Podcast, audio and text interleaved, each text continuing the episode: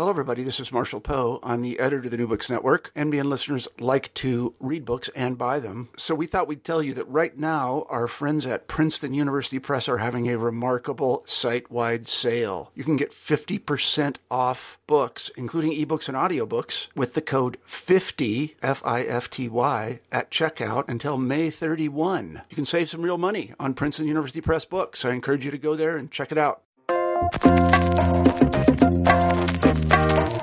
Hello, everybody, and welcome to New Books in Big Ideas. I'm Marshall Poe, your host.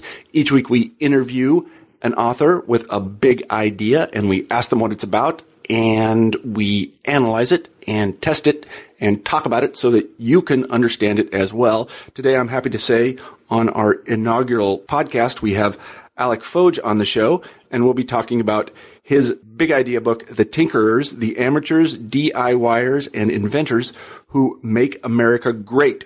So, Alec, kick it off for us by telling us what the big idea is. Well, Marshall, thank you for having me uh, on your inaugural Big Ideas show. Um, the big idea behind my book, The Tinkerers, is that there's an American tinkering spirit that we often hear about, and the book tries to figure out whether this spirit is still alive and if so, how how vibrant is it? And if it if it needs amplifying, what what kinds of things can we do to uh, encourage it and help it uh, grow further? Um, I guess the the provocative part of the idea behind the book is that I I define uh, tinkering fairly specifically, and I say that in the book that tinkerers uh, by my definition, are actually dilettantes. And I mean that in a positive way. Um, they're not specialists. And I think that in our current era, we've come to think of uh, people who invent things and innovate as uh, trained engineers or, or, people who have a, a deep understanding of uh, the, the high tech gadgetry that, that surrounds us these days and therefore um, the the average person cannot, or can rather can no longer be a tinkerer. Um, and I, I, argue that that simply is not true, and in fact that uh, people who uh, tinker, uh, and this has been true historically in this country, do so uh, with, without a really clear purpose in mind, and that's why it works so well. And in fact, most of the, the great innovations in American history have typically come from people who thought they were trying to invent one thing and ended up solving quite a different problem. And so, in the end, therefore, we as a society cannot necessarily systematize tinkering and innovation, but rather the best that we can do is create the most hospitable environments for uh, allowing tinkerers to do their thing and essentially be there at the ready for when they're they're uh, they're mature enough to be uh, developed into something else, whether it's a product or uh, you know an innovation or or even just an idea that might uh, transform our society. And um, you know, I think as a as a culture, in in recent decades uh, for a variety of reasons. I think the main one is concerns over em- employment. Uh, Americans have artificially separated the arts and the sciences. You know, you have this idea either you're somebody who has a knack for uh, technology or math, or, or or you're somebody who is much more uh, humanities oriented, and therefore you might become a teacher or a, or God forbid, a writer. Um, and uh, and you know we we and and we we've had that filter down into the way uh, we direct uh, young people into uh, in, into higher education and into occupations, and I, I think that's a bit of a mistake. And it, most of the contemporary tinkers that I spoke to for my book.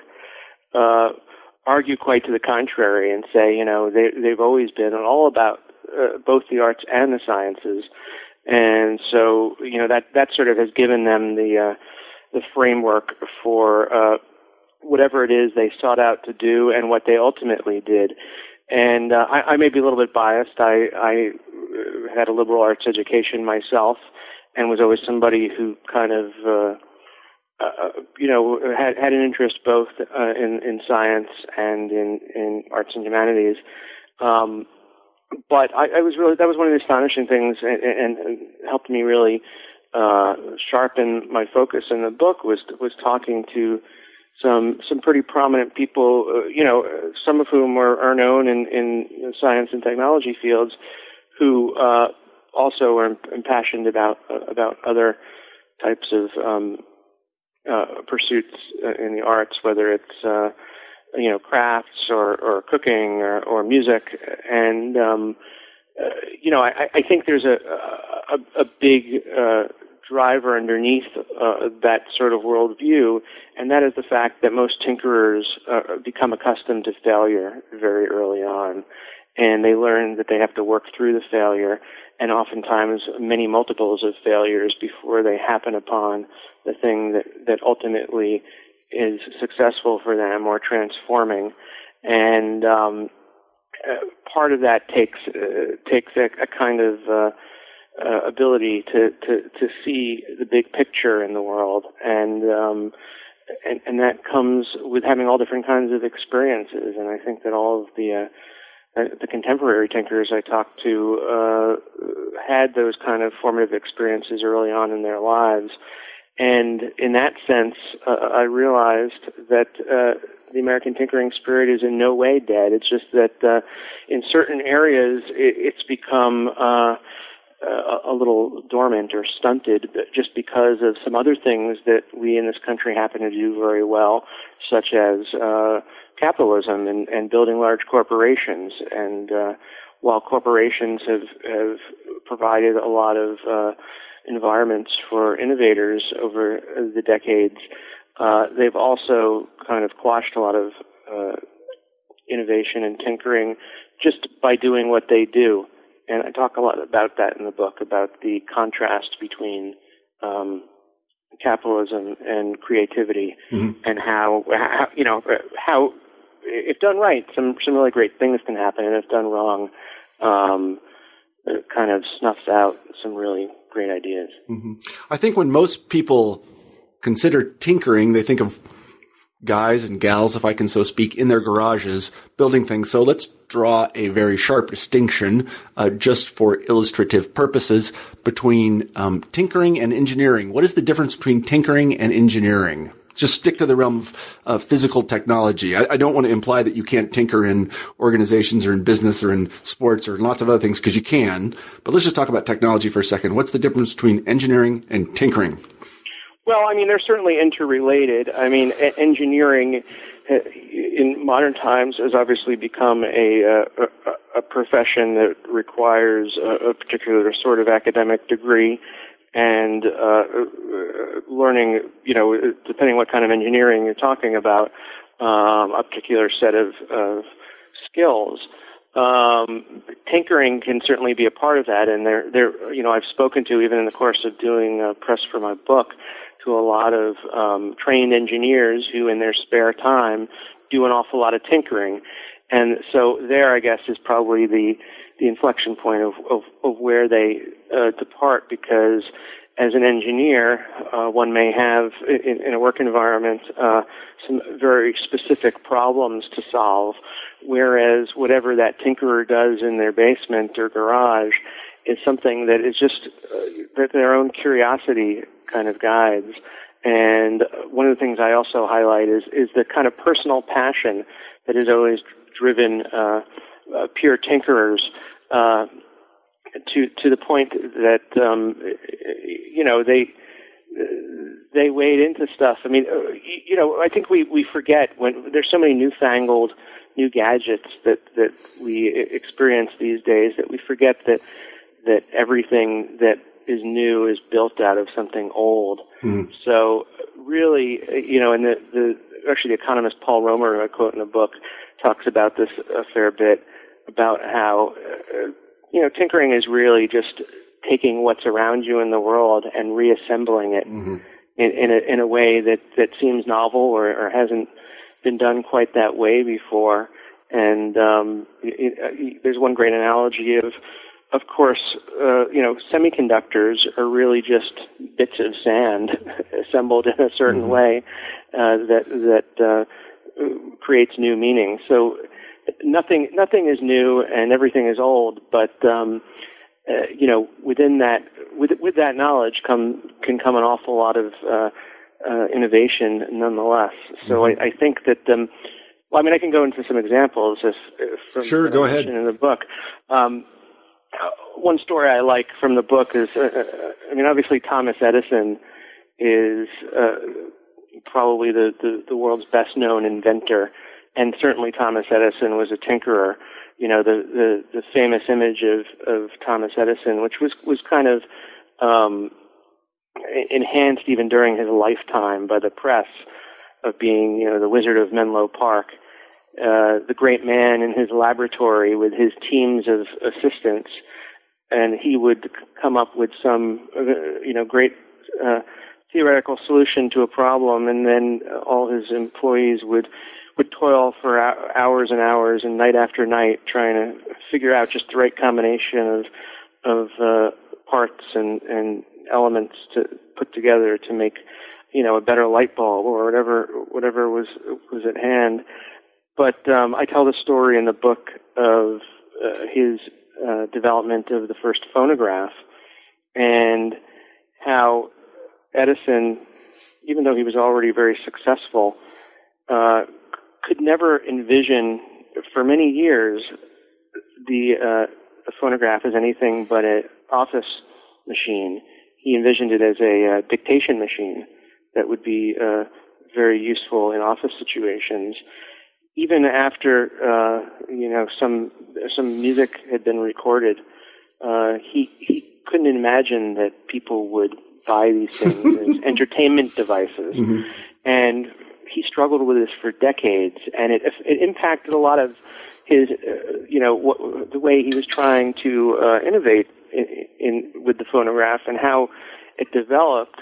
Um, and in fact, in the end, uh, you know, uh, other companies, one, in fact, uh, that included Alexander Graham Bell as, as a partner, um, ultimately uh, developed the the phonograph that that we we know in the modern sense, uh, you know, as one that plays flat uh, discs. I mean, obviously now we don't have those anymore, but um, you know, for anybody who can remember uh, vinyl albums, I mean, it, it, that was not something that Edison ever was really able to wrap his head around, and in fact, as a result, never really was able to capitalize on his invention.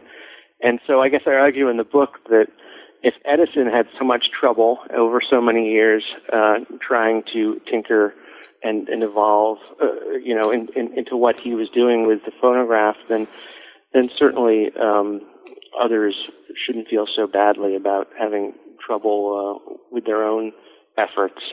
Uh, again, uh, tinkering, genuine tinkering, I think takes time and it takes uh, persistence and it takes, uh, uh, you know, a, a, certain level of confidence and self-reliance uh, mm-hmm. that, that, that relates to, um, uh, to, to coping with failure mm-hmm, mm-hmm. And, yeah. and multiple we'll, failures. We'll give some more examples in a second because you have a lot of them in the book and they're terrific. But before we go on, I want to harken back to something I mentioned in the pre-interview to you, and that is ambiguity. I told you I went to a corporation to work once, and I worked there, and they told me I had to have a comfort with ambiguity. It seems that's an important part of tinkering as well. Absolutely, I think that um, you know I, I, come up with a, a number of examples of, of, you know institutionalized tinkering from the latter part of the uh, the 20th century going into the early 21st century, uh, and sort of how some of them uh, went right to a certain degree, uh, but how many of them ultimately went wrong. Uh, uh, you know, one of the best examples I think is Xerox PARC mm-hmm. Corporation, which famously, uh, you know, was kind of this freewheeling environment out in Palo Alto, California, um, where there was a lot of free time to come up with uh, new ideas, uh, potentially for the Xerox Corporation to capitalize on. And of course, they famously came up with, uh, with probably the earliest personal computer, the Alto, um, which had a computer mouse and had, uh, uh, you know, Windows, Windows-like uh, uh, you know structures on its interface, and um, but the the folks back in Stamford, Connecticut, where Xerox was based at the time, just didn't see any value in it. And it, it, it was only when uh, a, a young uh, entrepreneur named Steve Jobs came along and uh, demanded to to get a tour of their facility and see what was going on there that um, that, that he was able to walk away with those those basic ideas and and develop the first Apple computer. Mm-hmm. So you know it, it it's not just about um, coming up with the great ideas, especially in a corporate setting. It's it's being able to have a, a, a corporate structure that allows for that kind of ambiguity and that allows uh, you know. Uh, uh, investment in in activities that may or may not result in uh, revenue. Mm-hmm. Um, I think in the decades since that era, uh, you know, despite the fact that obviously we've had a lot of uh, innovative uh, companies in this country and and all sorts of wonderful things have developed. It, it still seems like the big corporations have a lot of trouble with this concept and uh, you know, I, one of the, the most best contemporary examples is uh, Google. Ironically, a very innovative corporation um, that became known early on in its history for what it called uh, its 20% time, which um, the basic idea was that they wanted employees to spend 20% of their time at work working on projects that had nothing to do with their job title and to come up with new ideas and to, to develop those ideas. And in the early years, it seemed to work quite well. Apparently, uh, Gmail and Google News and um, AdSense, one of their early ad programs, came out of uh, the, that 20% time.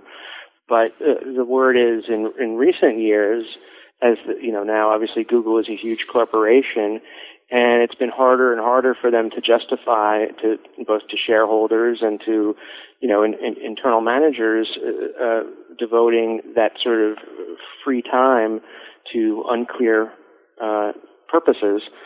So, uh, in in recent months, uh, word has come out that now apparently you need managerial approval for a lot of the uh, the projects being developed in 20% time, and you know they've had trouble retaining some some of their top talent uh, because a lot of those folks are intrigued by smaller, you know, more faster moving companies that are, are doing the kinds of things that helped establish Google in the beginning. So it's it's a problem that even at the most uh, innovative companies, uh, there continues to be a struggle uh, with that kind of ambiguity, even uh, you know, even as it's as you know, they build upon those original innovations. Mm-hmm, mm-hmm. One of the things you mentioned in the book, you also mentioned it in the interview, is that many things that we think of as innovations that come of tinkering, I would even say almost all of them, are the result of the recombination of things that already exist.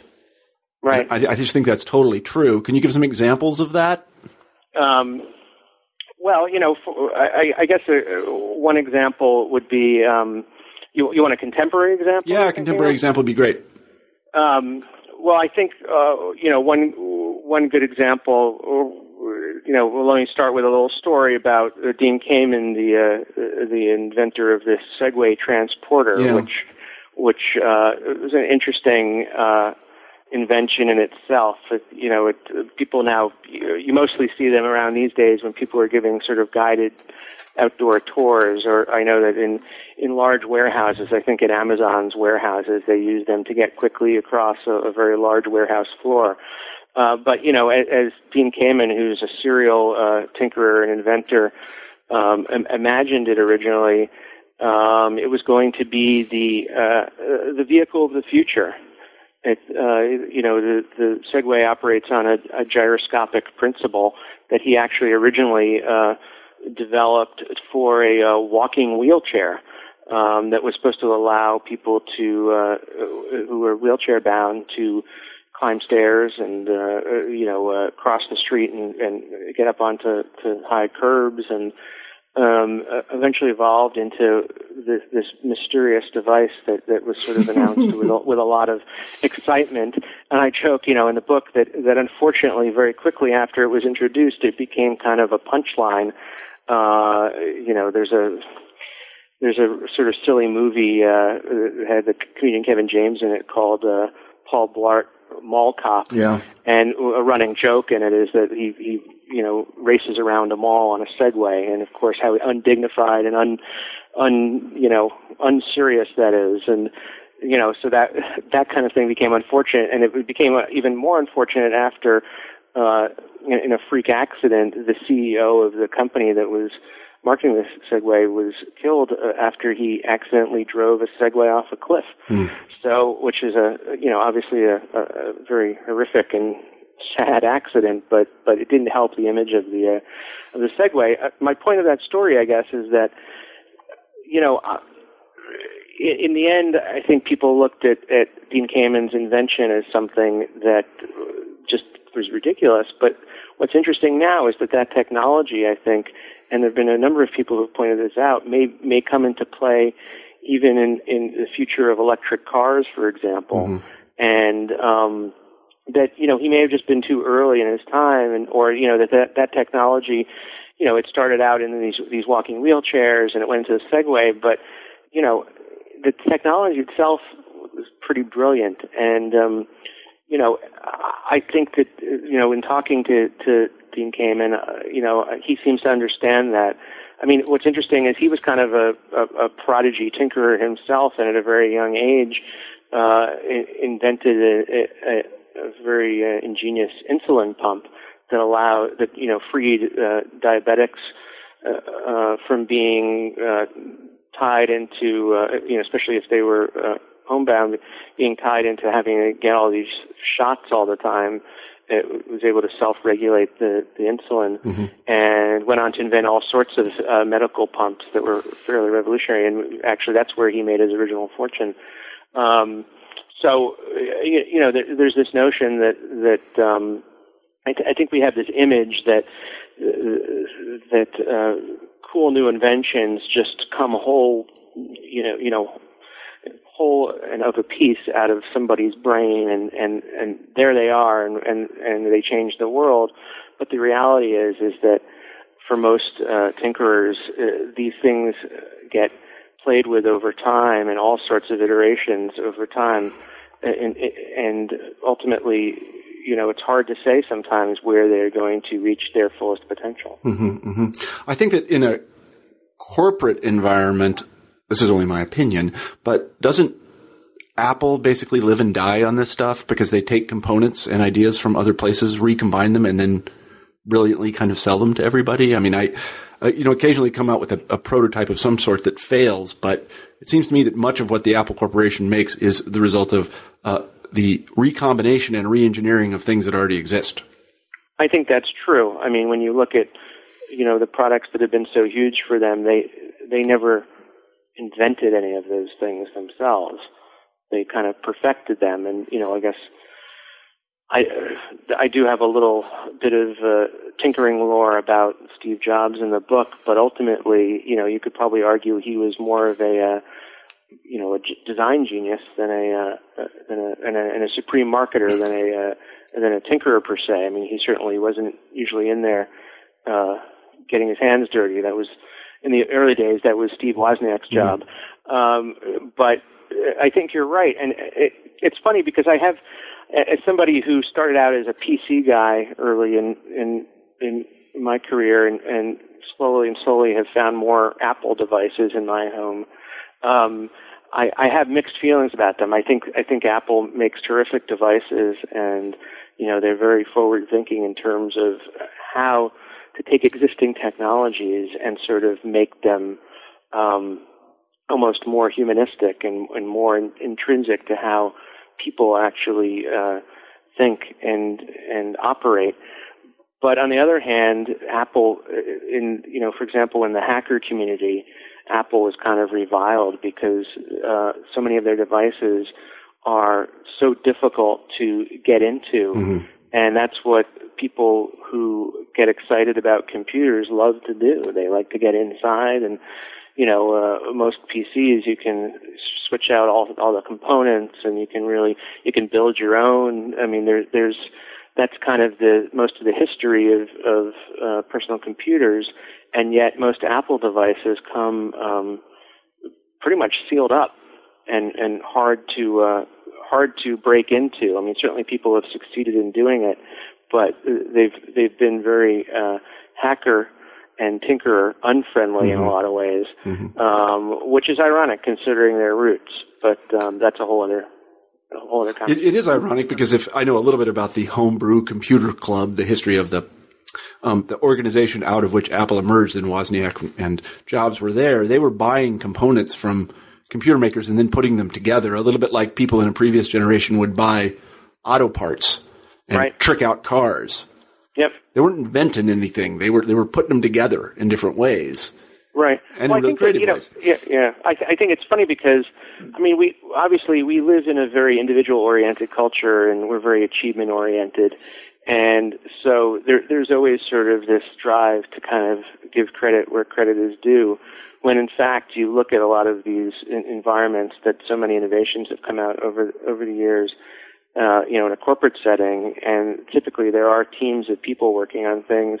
There may be real uh, in, individual um, uh, insights that that are uh, kind of provide breakthrough moments, but um, you know, uh, typically if you you know, a, a fair number of contemporary tinkerers I spoke to said that their their preferred tinkering environment was kind of with with a you know with a few uh, very trusted colleagues, uh, you know, sort of just bouncing ideas off of each mm-hmm, other and mm-hmm. see, seeing what sticks, essentially. Mm-hmm. I mean, it's interesting you mentioned that because in the same corporation where I worked, um, they did a lot of brainstorming, and I had come from an academic world where that never happens.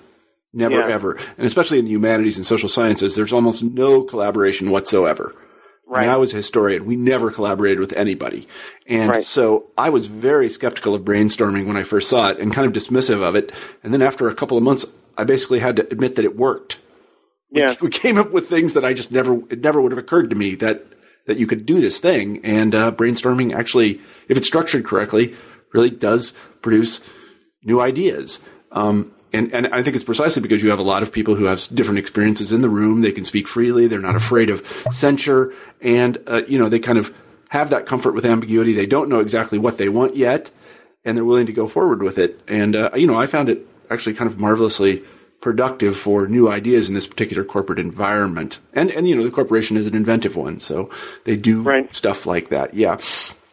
Um, let me ask you this how could a corporation, if it wanted to, build a culture in which tinkering was encouraged? I'm going to segue into a conversation of how academia, this is impossible in academia. I'll just show my cards. Um, but how would a corporation do it? Well, I think there are a number of ways that it could be done in a, in a corporate setting. Uh, none of them are particularly easy. Um, you know, one way in which corporations more recently have, have tried to do this is sort of acknowledge that maybe innovation can't be forced, fostered in the way that it might be at a startup in-house, and so they'll partner with uh, w- with uh, smaller companies that uh, are are very innovative and essentially try to uh, you know, give them the sort of financial incentives they need, but but let it happen externally, and then kind of try to figure out ways to reap the benefits internally. I know Procter and Gamble has had a, a program for a while where where they uh, try to do that. Um, another way to do it, which is probably a little more radical, is to um, have have a company in which uh, um, employees are essentially allowed to own their innovations and uh, you know the and the businesses where they are developed essentially um, make arrangements where they have uh, first refusal of any uh, mm-hmm. resulting business.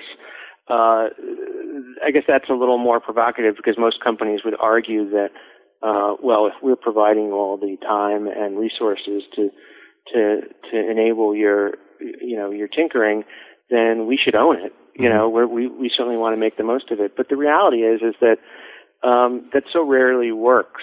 And in fact, there are all sorts of examples of, of you know, talented tinkerers who, uh, uh, you know, confronted with that sort of proposition, ultimately just leave their their companies and and start their own companies to to do what they want to do.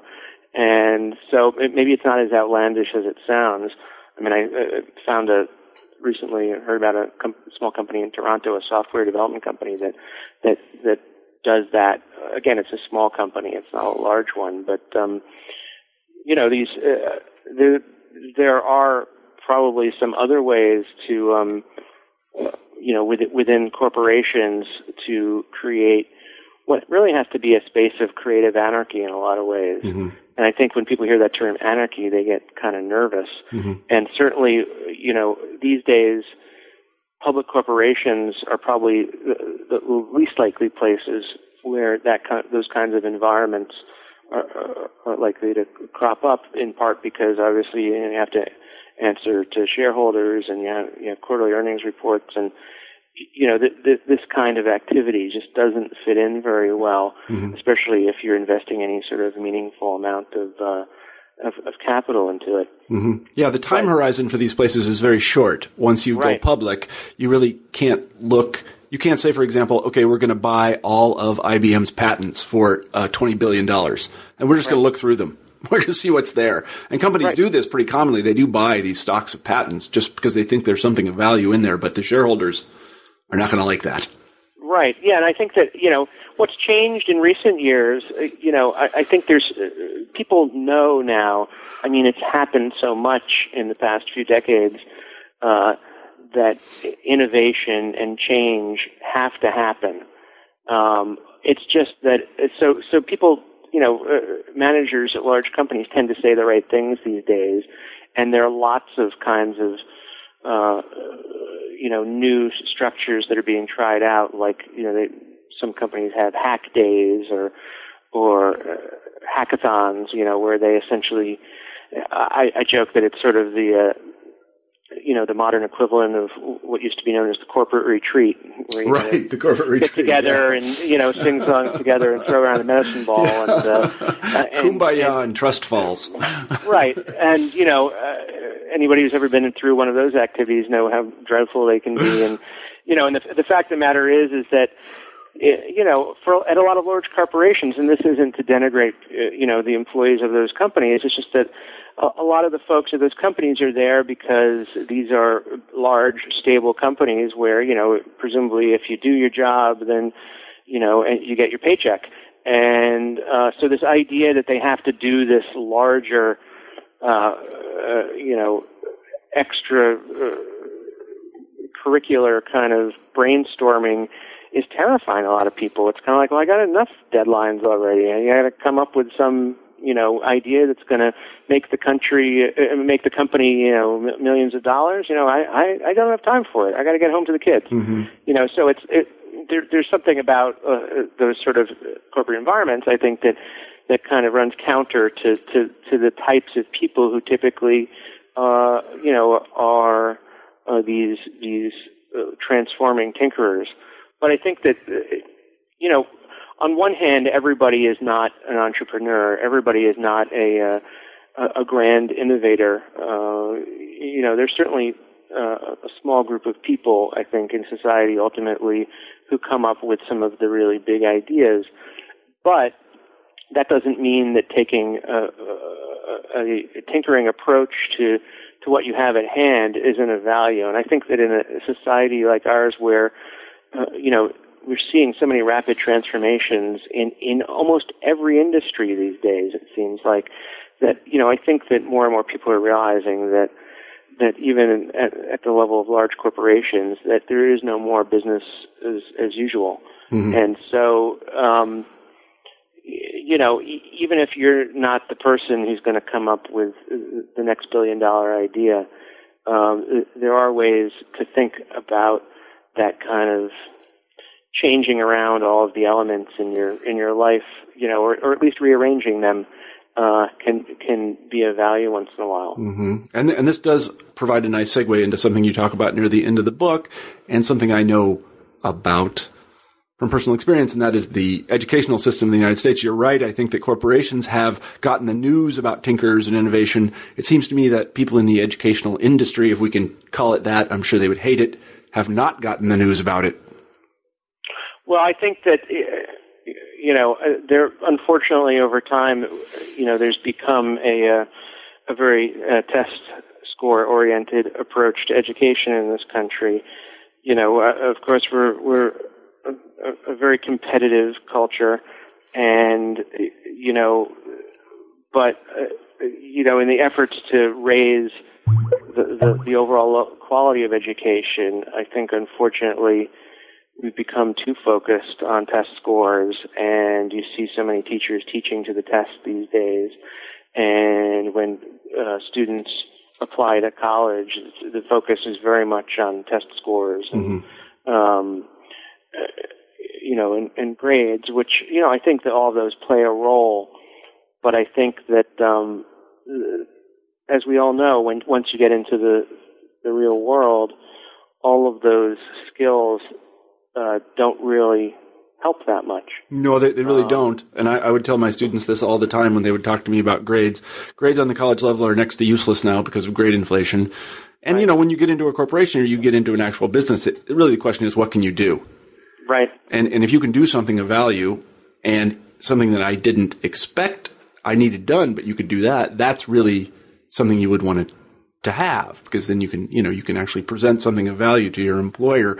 I mean, I guess one of the things that occurs to me, and I wanted to hear what you thought about it, is that especially in college, uh, you know, you mentioned that uh, there's a certain amount of um, uh, professionalization. It's kind of professional creep.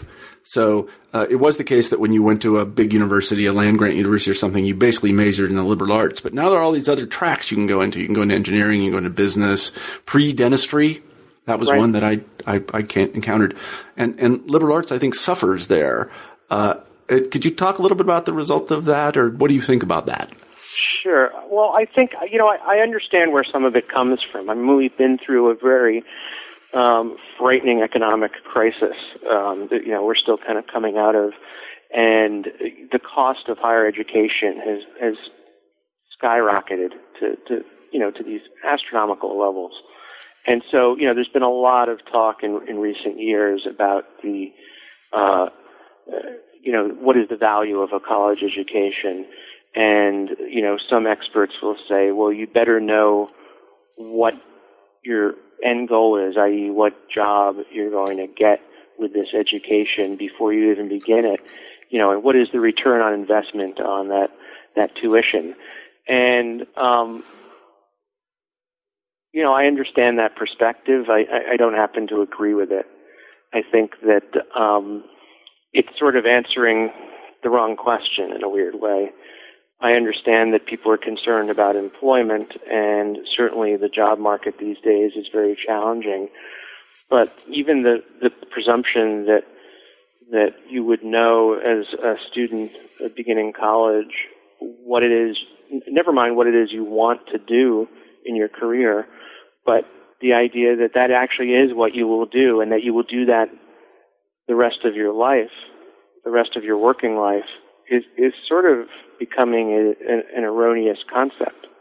Because, of course, these days, you know, it's not like most people get a job with a, a corporation, work for that corporation for 35 years and retire. That, that's just not happening as much anymore typically people are, are changing careers, you know, once, twice, uh, many more times than that.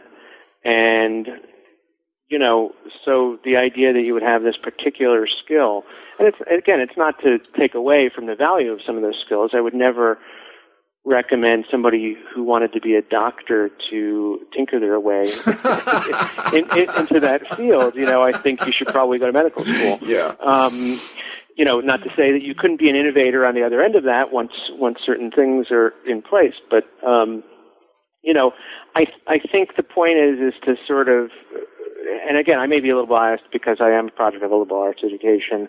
Um, you know, you, you kind of have to have a good sense of what's out there and what's going on in the world to, to properly make those decisions. And, you know, one of the, one of the, the strongest tools I think the United States still has uh, in, in the, uh, the world of innovation is we have a, a very superb, uh, graduate, uh, you, you know, graduate education system in place I think that you know you still see uh, many top students from around the world coming to the United States for their graduate education, Mm-hmm.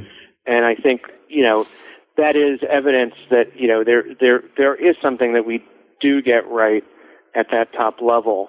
Uh, and, and understanding some of the things, the, the pieces that need to go into that type of education. One intriguing thing that I mention in the book is uh, uh, an institute that was uh, founded at Stanford University in in 2005 um, that called the Hasso-Plattner Institute of Design, and they have a non-degree program there known as the D School. And the basic idea is to teach students from all of the uh, graduate schools at Stanford how to embrace ambiguity, experimentation, and the possibility of failure. And they have all different kinds of activities that they actually require, I believe, students from some of the various graduate schools to participate in to essentially unlearn a lot of that test-taking mentality that got them to Stanford in the first place. With this, with this, you know, clear belief that. Uh, you know, the world is different now, and if we want to stay competitive worldwide, you, you know, it's just, it's not about being the smartest person in the room. It's about being nimble and, and open to change and, and ready for failure and, um, you know, ready to kind of uh, push on to the next thing. Uh, the ironic thing about that is I think those are sort of core American principles that kind of got us where we, where we, you know, in, it got us to be the big nation that we ultimately, uh, have become. Mm-hmm. You quote Tocqueville in the book, and um, I will read pretty much any book that quotes Tocqueville. I have to tell you, that is the mark of a good I'll book. Keep that in mind in the that, future. That is, that is the mark of a good book. And, and about if you're writing about the United States and you don't quote Tocqueville, well, you really have made a mistake. So yeah, yeah, I think that's true. So where do you see all this headed? I mean, do you think that there is a great future for tinkerers in America, or um, are you going to make some dire predictions? Or um, I'm pretty upbeat about it, and and I would say the main reason is because of some things that have been going on uh, in the past few years that really are quite remarkable. One of the things is the uh, the the growing popularity of the uh, maker fairs. I don't know if you've ever been to one of these. I haven't been to one, but I know about them and I love the idea. Yeah, they're terrific. I, I just went to a really large one in in the, in New York City uh, a few months back, and uh, took the whole family, and we we had a blast. I mean, just hundreds and hundreds of booths, uh, some of which were sci- you know uh, uh, inhabited by scientists or technologists or uh, artists, craftspeople, musicians. Uh, just an astonishing array of activities, and um, you know, some people had finished products they were trying to market. Others weren't quite sure what they were doing. Uh, I remember talking to a guy who had come up with this this uh, technology. Essentially, what he would do is he would take old manual typewriters, and uh, he had a whole interface that he put together where he could hook them up to a uh, to an iMac. And so you could type on an old-fashioned manual keyboard, and it, and use it use it as your keyboard for the computer. And I just loved it. I mean, I don't I don't know what it what it uh, uh, you know what its ultimate purpose was, other than just as a novelty. But it it it, it kind of it, it it was a perfect it was the epitome to me of uh, of kind of where tinkering can lead you. Mm-hmm. Sometimes just to these sort of you know uh, kind of punchlines, these existential punchlines, and um, I, I but there were all sorts of great things there. And one of the things that I I mean I have young kids. I have a ten year old and a seven year old, and and you know, you take kids to an event like this, and you don't need to explain to them what to do. Mm-hmm. They just walk up to a table and start taking something apart or putting it back together then or asking questions about it. And you realize that, you know, tinkering is something that's innate. Um, I think kids do it automatically. It, the, the trick is, is how in our society do we foster, uh, you know, foster that tinkering and, and, and encourage it and not squash that impulse, which I think we inadvertently do with a lot of our, you know, uh, of what we do in education sometimes. Uh, you know, I also look to some other things like there are these these um, uh, innovation engines or, or companies online, like Kickstarter Mm-hmm. is probably the most prominent one, where essentially people are crowdsourcing their their their tinkering projects. So you know, you you put a lot, you put a um, uh, your idea online on the Kickstarter site, and then uh, p- other people can actually donate small. You, you, you know, you you put a, uh, a, amount of money up there that you're trying to raise to to finish your project, and then people kind of weigh in and they can comment on your project. They can donate small amounts of money, and you know once you get to the point where you reach that amount that you've requested, then you can actually go forward with your project. And um, I think that that's I love that kind of idea, and there are, there are certainly some other companies out there doing it as well. Um, what I love about it is it sort of ties in the whole history of tinkering and American tinkering, but it sort of adds an element that wasn't even possible to add, you know, just a decade ago or so, where you can get virtual strangers to kind of walk by and say, "Oh, well, that's interesting, but have you thought about this?" Mm-hmm. And uh, and not only that, but you get the pure power of the marketplace. You get people who are willing to put up a little bit of their own money for for usually what it is is a, a small, you know, token of appreciation, or if it's something, if it's an art project, it, you know, you might, for example, some people have funded, uh, you know, uh, music albums that they wanted to record, and every uh, contributor will get a, a free copy of the album when it's done. Mm-hmm. Or, mm-hmm. you know, there are all sorts of uh, innovative ways to structure the financing, but I think that um, when I see things like that, I realize, you know, this stuff is all alive, and we're seeing the the the, the green shoots of a whole new generation of tinkering, and in fact, some of those fears may uh, maybe premature. Mm-hmm. Yeah, I mean, I, I have to say this. I, when I was a kid, my favorite toy was the Tinker toy. And they're yeah. still around. I know my son plays with them. So, yeah. and I just used to love to build things. I didn't exactly know what they were, but I would build them and I'd say, look at this, mom. And she's like, what is that? I said, I don't know, but it's kind of right. cool, isn't it? You know, look at turns. right. And look, even Legos are more, yeah. more popular than ever. And, uh, um, yeah, Le- Legos have gotten Legos yeah. have gotten bizarre. I mean, they're bizarrely complicated now. I mean, they're yeah, they are. Well, there's you know, some people have criticized the fact that they've gone towards these very structured kits where you're supposed yeah. to build a specific thing. But you know, I think I think the basic, uh, you, you know, the prevalence of them. The reality is, I, I know from my own uh, family experience that typically you'll have a, a playroom just uh, with a whole layer of Legos oh, yeah. sprawled across it, yeah. and come to my house. some some sort of device or or vehicle or something comes out of it.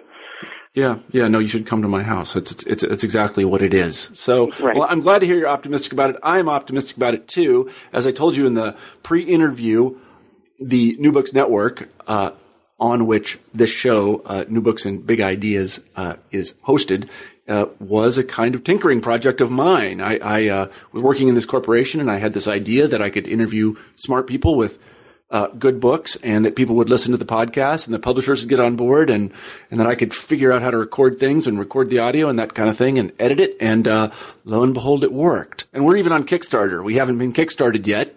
So if anybody's listening that wants to kickstart us, I think, I think that would be great. But yeah. I can tell you from my perspective, my tinkering project, which is the New Books Network and those who work on it, there are about 50 of us.